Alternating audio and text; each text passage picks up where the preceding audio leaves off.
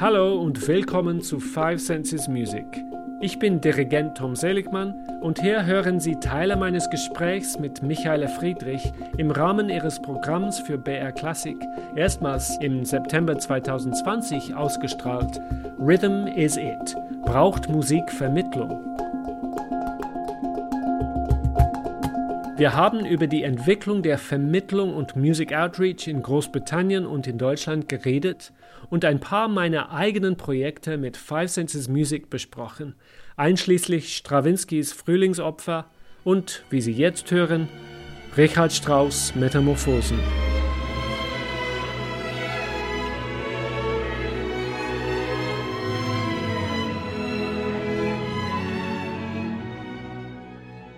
Tom, du kommst aus England und ähm, England gilt ja so ein bisschen als Vorreiter, hat eine Vorreiterrolle in diesen ganzen in dem, was man in Deutschland Musikvermittlung nennt, also Education oder du hast auch mal, auch mal den Begriff Outreach, glaube ich, äh, genannt.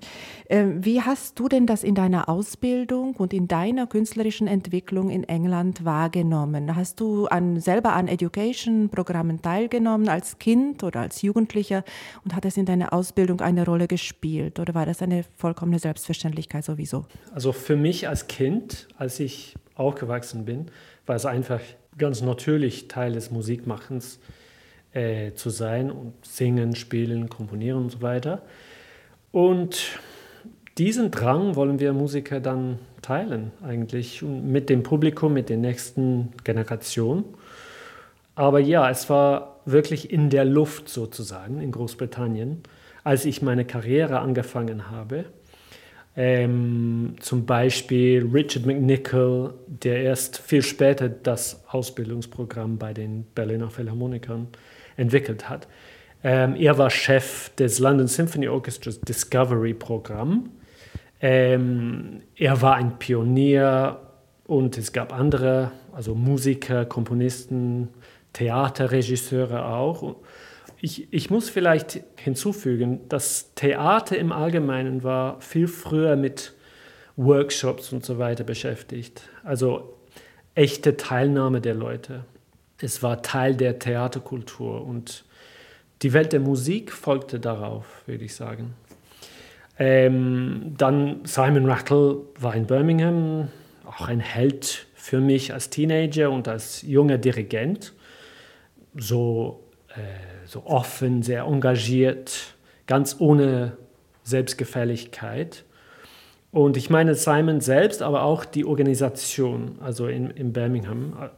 Alle musikalischen Organisationen mussten immer wirklich, das Wort auf Englisch ist relevant werden, um zu überleben. Ähm, in Großbritannien war es, ist es eigentlich ähm, wirklich eine Überlebensfrage. Und bei diesen Projekten kann man die verfügbare finanzielle Unterstützung für die Ausbildung, für weniger privilegierte Gruppen und für die Künste zusammenbringen. Und ja, diese staatlichen Mittel sind nie so großzügig gewesen wie hier in Deutschland. Für mich heute bleibt Ivan Fischer eine Inspiration. Er hat eine so natürliche Kommunikationsfähigkeit.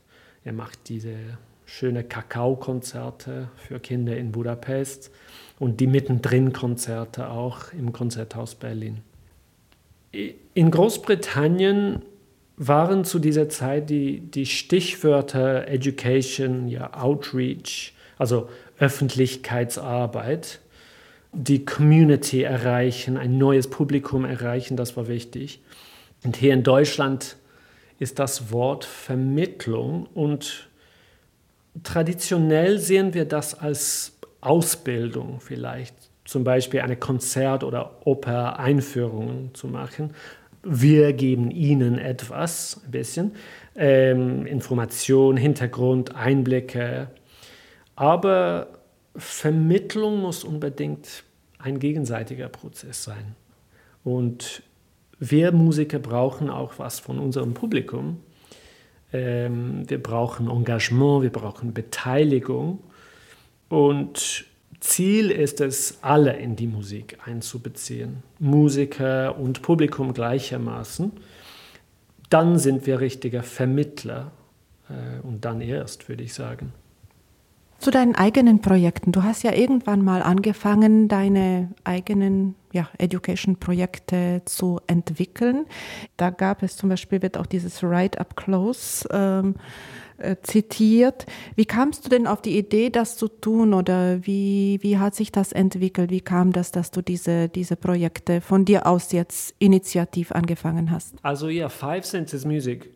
Warum eigentlich dieser Name? Also ich will, dass Leute die Musik nicht einfach hören und sehen. Das ist wichtig für mich, sondern auch tasten, sogar riechen. Äh, vielleicht nicht essen, das kann, das kann bis später warten. Ähm, also mein erstes Projekt bei Five Senses Music war Right Up Close, der Frühlingsopfer von Stravinsky. Und wir nennen es auf Englisch The Rite of Spring, daher Right Up Close. Es hat in einer großen Turnhalle stattgefunden, die gleichzeitig als Veranstaltungsort für Konzerte dient. Also eine Umgebung, die Kindern und Familien vertraut war und in der sie sich frei bewegen konnten. Und was auch an, an einer Seite befand sich die Graffiti-Wand, auf die manche Kinder den ganzen Nachmittag über zeichnen konnten die Ergebnisse waren unglaublich wild und energisch, ich muss sagen. Ähm, und dann gab es große Kissen, damit Zuhörer auf dem Boden liegen konnten. Es gab Wege durch das Orchester und Plätze unter den Musikern. Wesentlich für mich ist die Körperlichkeit der Musik. Man kann den Konflikt, den Kontrast, die Energie der Musik, auch die Klangfarben, den Rhythmus, alles direkt zeigen, ohne lange technische Erklärung und so weiter. Ähm, auch die Beziehungen zwischen verschiedenen Teilen des Orchesters. Und wenn die Zuhörer wirklich hautnah sind, spüren sie die physischen Verbindungen zwischen den Musikern in, in Echtzeit. Sie erleben die Vibrationen und Obertöne, die physische Wirkung des Klangs.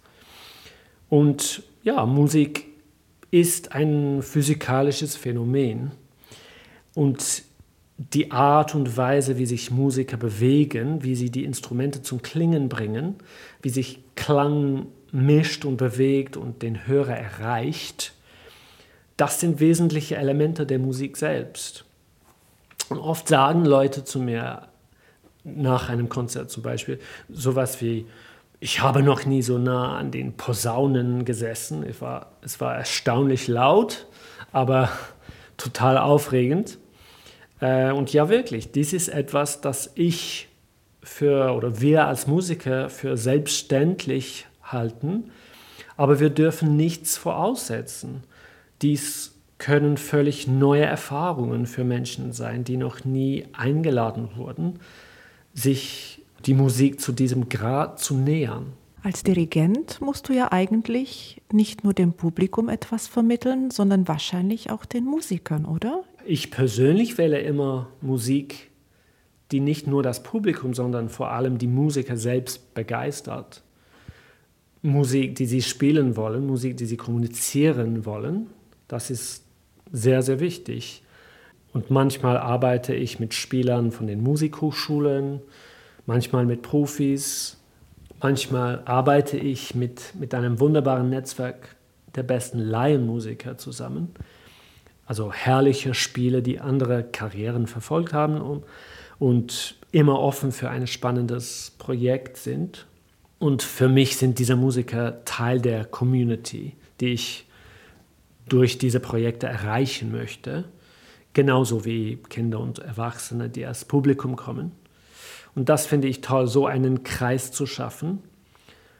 Letztendlich ist das Wichtigste, große Musik auf dem höchsten Niveau zu spielen und neu zu entdecken, zusammen zu entdecken. Und ich mache auch schöne Konzerte mit Kleinkindern, mit Erzählungen und Liedern. Wir können die Instrumente vorstellen und so weiter. Das macht Spaß. Aber mit Kindern ab vielleicht acht Jahren will ich lieber ein Projekt machen oder ein interaktives Konzert. Der Eindruck dann, die, die Prägung sozusagen ist nämlich so viel tiefer. Äh, aber ja, auch für die Musiker ist es so. Und es muss, muss so sein. Und vielleicht, ja, als Dirigent muss man immer die Musik vermitteln. Und deswegen ist diese Vermittlung äh, mit dem Publikum auch ganz natürlich. Also es geht in alle Richtungen.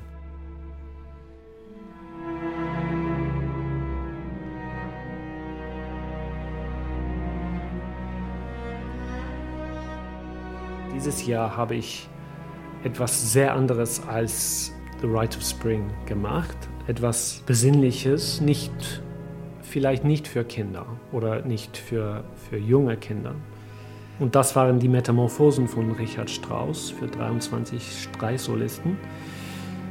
Und das war mit Kollegen, Kolleginnen aus wunderbaren Orchestern in Berlin und anderswo in der Kuppelhalle von Silent Green. Das ist ähm, ein sehr schöner Veranstaltungsort in Berlin.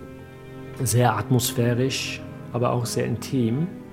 Und in einem solchen Raum können die Musiker um, wirklich um 360 Grad vom Publikum umgeben sein. Und Leute saßen auch auf Kissen und Sitzsäcken mitten im Ensemble zwischen den Musikern, wirklich hautnah umgeben von Klang auch. Und so konnten wir die Fäden der Musik sehr klar spüren, die Themen und die Stimmung, den Hintergrund auch zusammen entdecken und tiefer hören. Für mich, was am wichtigsten ist, ist einen Weg zu finden in die Musik. Und man kann das in so eine Umgebung ganz direkt machen, also physisch. Und man kann also diese, diese Stimme ähm, klar machen in der Musik oder diese Idee oder diese ein Bruchstück von, von Beethoven oder was, das, was steht im Hintergrund, das kann man ganz klar und das hörbar machen. Und, und dann muss man nicht alles erklären, aber kann, man kann es direkt und hörbar zeigen. Und das ist für mich das Ziel. Oboenkonzert.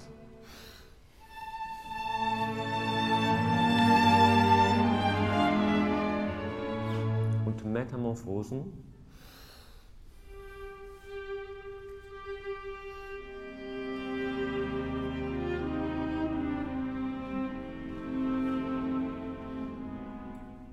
Hier Beethoven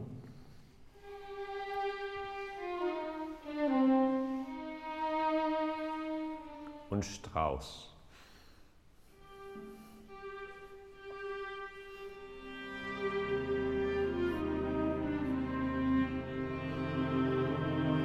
Die Musik ist vielleicht wie ein Gebäude und man steht darin und kann diese Zimmer Schritt für Schritt entdecken und dann am Ende alles zusammenhören und das ganze Gebäude erfahren.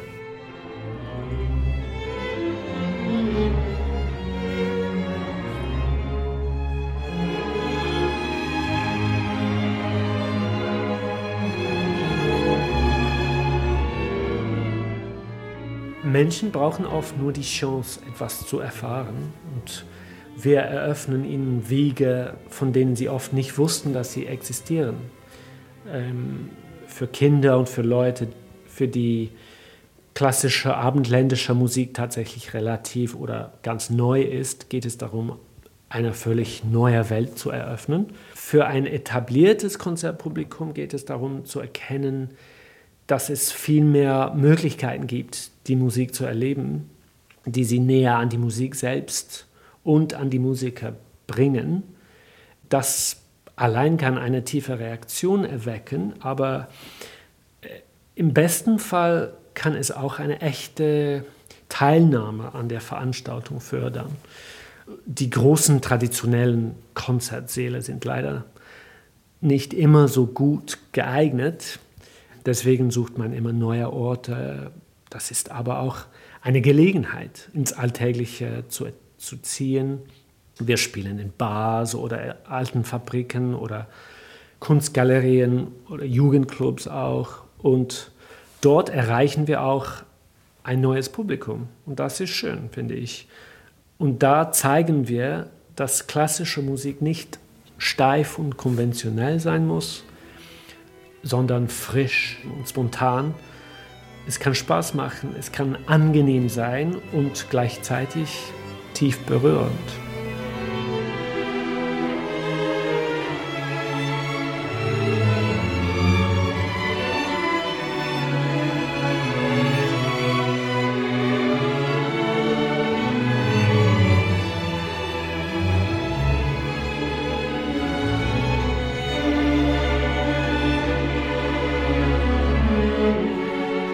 Das war ein Podcast von Five Senses Music. Erfahren Sie mehr unter www.fivesensesmusic.org, wo Sie auch eine Reihe von Interviews mit inspirierenden Musikvermittlern und anderen darstellenden Künstlern finden. Danke fürs Zuhören und bis bald.